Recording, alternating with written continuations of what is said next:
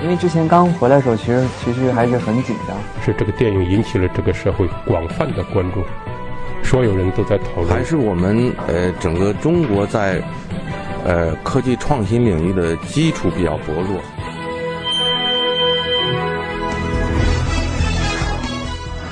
影响有影响力的人，中国新闻周刊。欢迎收听《中国新闻周刊》。本期我们要分享的文章：现代化产房的中国困境，严重短缺的麻醉医师资源，无法承受的经济成本，难以逾越的观念门槛，以无痛分娩为主要内容的现代产房建设，在中国所遭遇的困境，并非受限于技术的难题，而是历史、社会、经济、文化等因素综合作用的结果。九月九日，在石家庄市妇产医院。即石家庄市第四医院西院区的待产室，经过十个月的辛苦孕育，二十五岁的刘梦林即将在这天迎来自己的第一个孩子。上午十一点半，能容纳四位产妇的待产室里，此刻只有刘梦林一人。她的宫口刚刚开了三指，有规律的阵痛已经折磨得她有气无力，侧身躺在床上，不时发出轻微的呻吟声，身体蜷缩着。不要动，一会儿就好了。麻醉师叶莹一边安抚着他的情绪，一边进行着一套熟练的操作：消毒、局部麻醉、穿刺。不到五分钟，刘梦林的腰部多了一根细细的导管，透明的液体一滴一滴地泵入他的体内。在等待药物生效的十几分钟里，守在一旁的护士为他连上了胎心监护仪，伴着宝宝一下下有力的心跳，他渐渐睡去。暂时摆脱了疼痛，他需要为接下来的那场漫长的战役积攒体力。这就是传说中的硬膜外麻醉，也叫做椎管内镇痛。产妇的腰椎被置放进这根管子，女人就不再需要以忍受剧痛的仪式升格为母亲了。在发达国家的现代化产房里，无痛分娩的普及率超过百分之八十，而在中国。能够像刘梦林这样享受到这技术的产妇还不足百分之十。麻醉的医生进产房，岂止是阵痛？四台剖腹产手术，八个硬膜外麻醉。一大早，交班的同事刚刚度过了一个繁忙的二十四小时，夜营将迎来一个新的二十四小时。同事在交班时所叙述的经历，同样将是他这个工作周期的常态。刚走进待产室。他的对讲机就响了，一位之前已经进入产房的产妇突然感到疼痛加剧，要求加大麻醉剂量。叶莹一边回应对讲机里助产士的呼唤，一边健步如飞地往产房赶。作为一名麻醉科医生，如今他早已习惯了工作中这种急速的转场。除了要迎接随时可能新来的产妇，他还要时刻关注着之前打过麻药。已经进入产程中的准妈妈们的状态。从待产室到一间间产房，在这个环形的走廊里，他已经数不清一天要来回穿梭多少圈。作为河北省唯一一所三级甲等妇产专科医院，和人们印象中嘈杂混乱的产房不同，这里的分娩中心静悄悄，没有撕心裂肺的尖叫和哭嚎。自2010年开始实施至今。这家医院的无痛分娩率已经达到百分之九十以上。据该院麻醉科副主任张锦介绍，他们所采用的硬膜外麻醉是目前国内外最常用，也是效果最确切的分娩镇痛方式。通过将麻醉药注入产妇脊柱的硬膜外腔，阻滞脊神经根，可以缓解有宫缩带来的阵痛。通常来说，硬膜外麻醉所使用的药物用量只有剖宫产手术所用麻醉的十分之一。在严格的产科麻醉管理下，极少对母体和胎儿造成不良影响。在2010年之前，这家医院一年的分娩量在九千例左右。随着无痛分娩技术的开展，越来越多的产妇慕名而来。除了原本的院区，这两年医院又陆续修建了东院和西院两个新院区。2016年，至少有3.1万个孩子在这里出生。和石家庄妇产医院的情况一样。在采用无痛分娩技术后，温州医科大学附属第二医院院长连庆全最直观的感受就是产房安静了。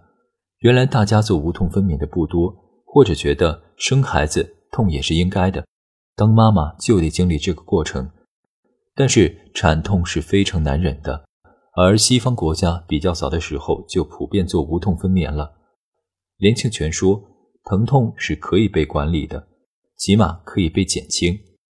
但是在中国，仍然有很多人觉得消除疼痛是多余的，或者认为那只是医疗特需服务的内容。社会不觉得消除痛苦是应该做的事情，但是分娩的痛苦不是产妇必须承担的，关键还是理念问题。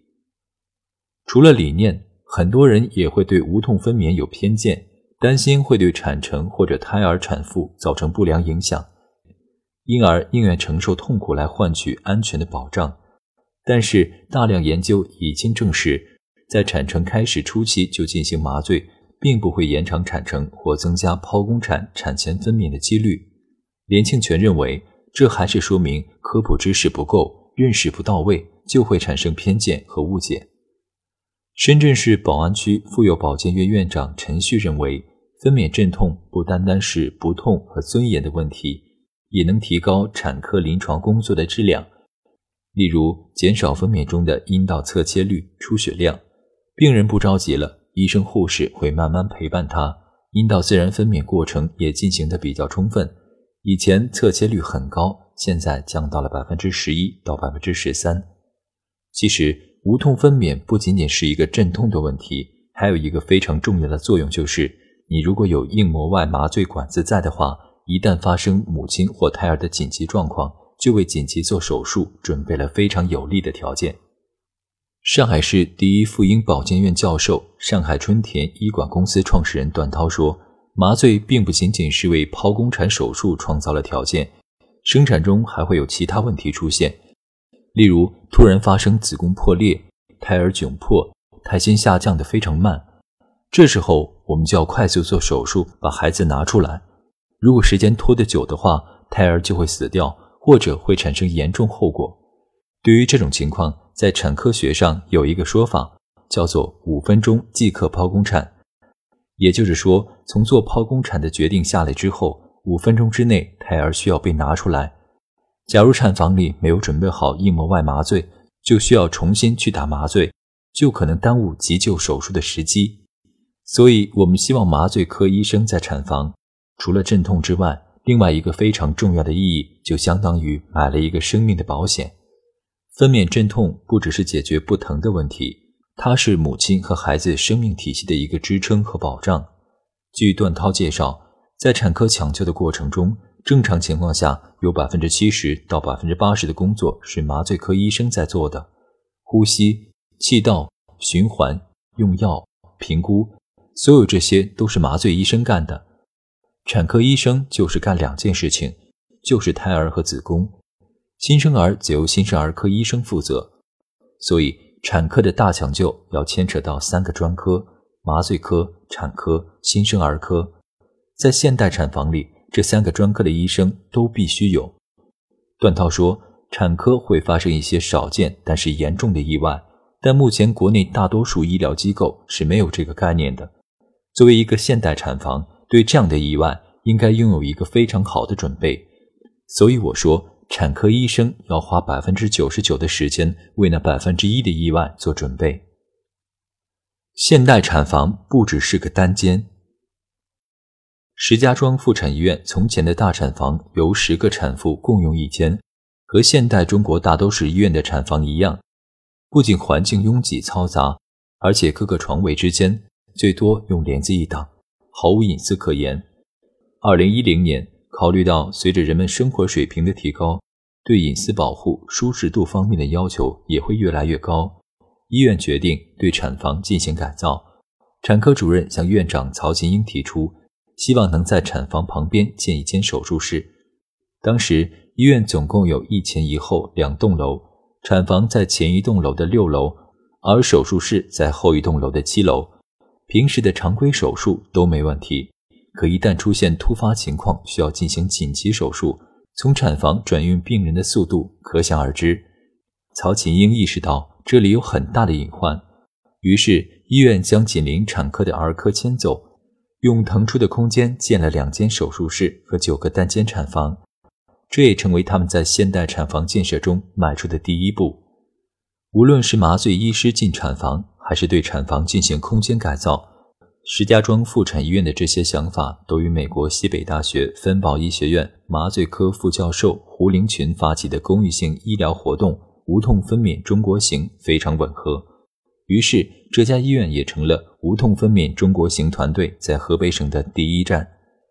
胡灵群回国推广现代产房的重要标准之一，即医院要为产妇提供三产成一体。有单独卫生间淋浴设施，允许不超过三名陪客陪同的家庭化单间产房，给产妇人文关怀，保护隐私，避免交叉感染。实际上，这些标准在国外早就已经普及了。温州医科大学附属第二医院也在2010年与胡灵群团队合作，对产房进行了改造。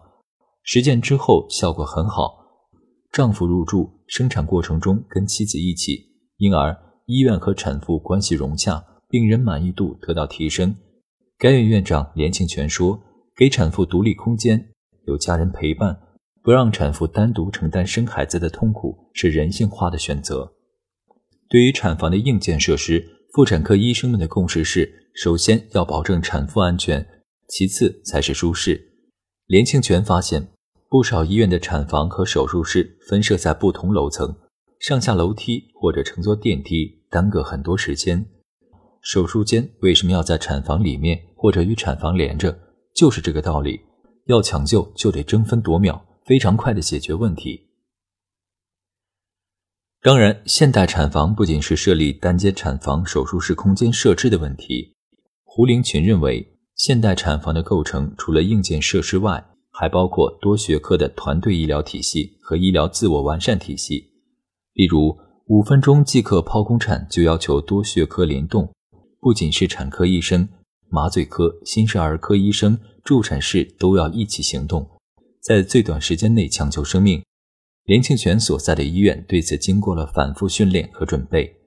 产科容易出现很多危急情况，比如产妇大出血、婴儿窒息、难产等，这些情况紧急而且后果严重。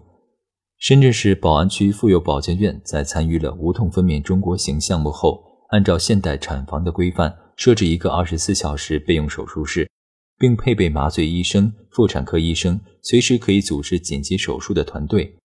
该院院长陈旭对中国新闻周刊表示，医院在这两年内因为这个项目抢救了五六十位孕产妇。据曹琴英介绍，石家庄妇产医院在三个院区同时推广无痛分娩业务的同时，逐步引入了包括麻醉医生进产房、产科医生进产房、集体交接班在内的一系列制度，建立起多学科协作机制，保障和提高了产房的安全性。事实上，相比缓解产妇的痛苦，这对于建立现代产房具有更重要的意义。在胡灵群推广的现代产房规范中，多学科团队的医疗体系是首要因素。在他看来，一个合格的现代产房应该是手术室。传统产房与 ICU 重症监护室的结合体。现代产房与传统产房一样，产科医生和助产士们依然负责管理产妇的产科问题，但不同的是，产科麻醉医生将负责管理母婴生命体征和各种产科器械、手术分娩以及抢救危急重症孕产妇。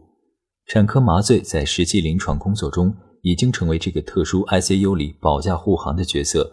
成为除生小孩以外解决其他临床问题的专家，他们参与各种高危孕产妇的各项临床处理，在这样的产房中实现了产科、麻醉、新生儿科等多学科的合作。二零一四年，石家庄妇产医院还建立了模拟训练中心，从国外引进器械，定期组织多学科团队协作配合，对宫内复苏、五分钟即可剖宫产、子宫破裂。羊水栓塞等危及生命的情况进行演练。对于产科模拟训练，段涛说：“这种情况就像飞行员上天之前，必须在飞行模拟器上模拟一侧发动机失灵等情况。虽然都是小概率事件，但是每个人都要在模拟实验通过之后才能上天飞的。但我们的医生呢？没有啊，特别是一线的医生，他没有经历过羊水栓塞、子宫破裂，一旦发生的话。”等于是要在病人身上去试，是以病人的生命安全为代价来成长，这是不应该的。段涛说：“所以，一个现代化产房管理不仅得有人、有设备，还得有好的机制来支撑。但是，绝大多数的中国医疗机构是做不到这些的，无论是从设备、人员配备、抢救流程，到规范指南和管理制度等等。”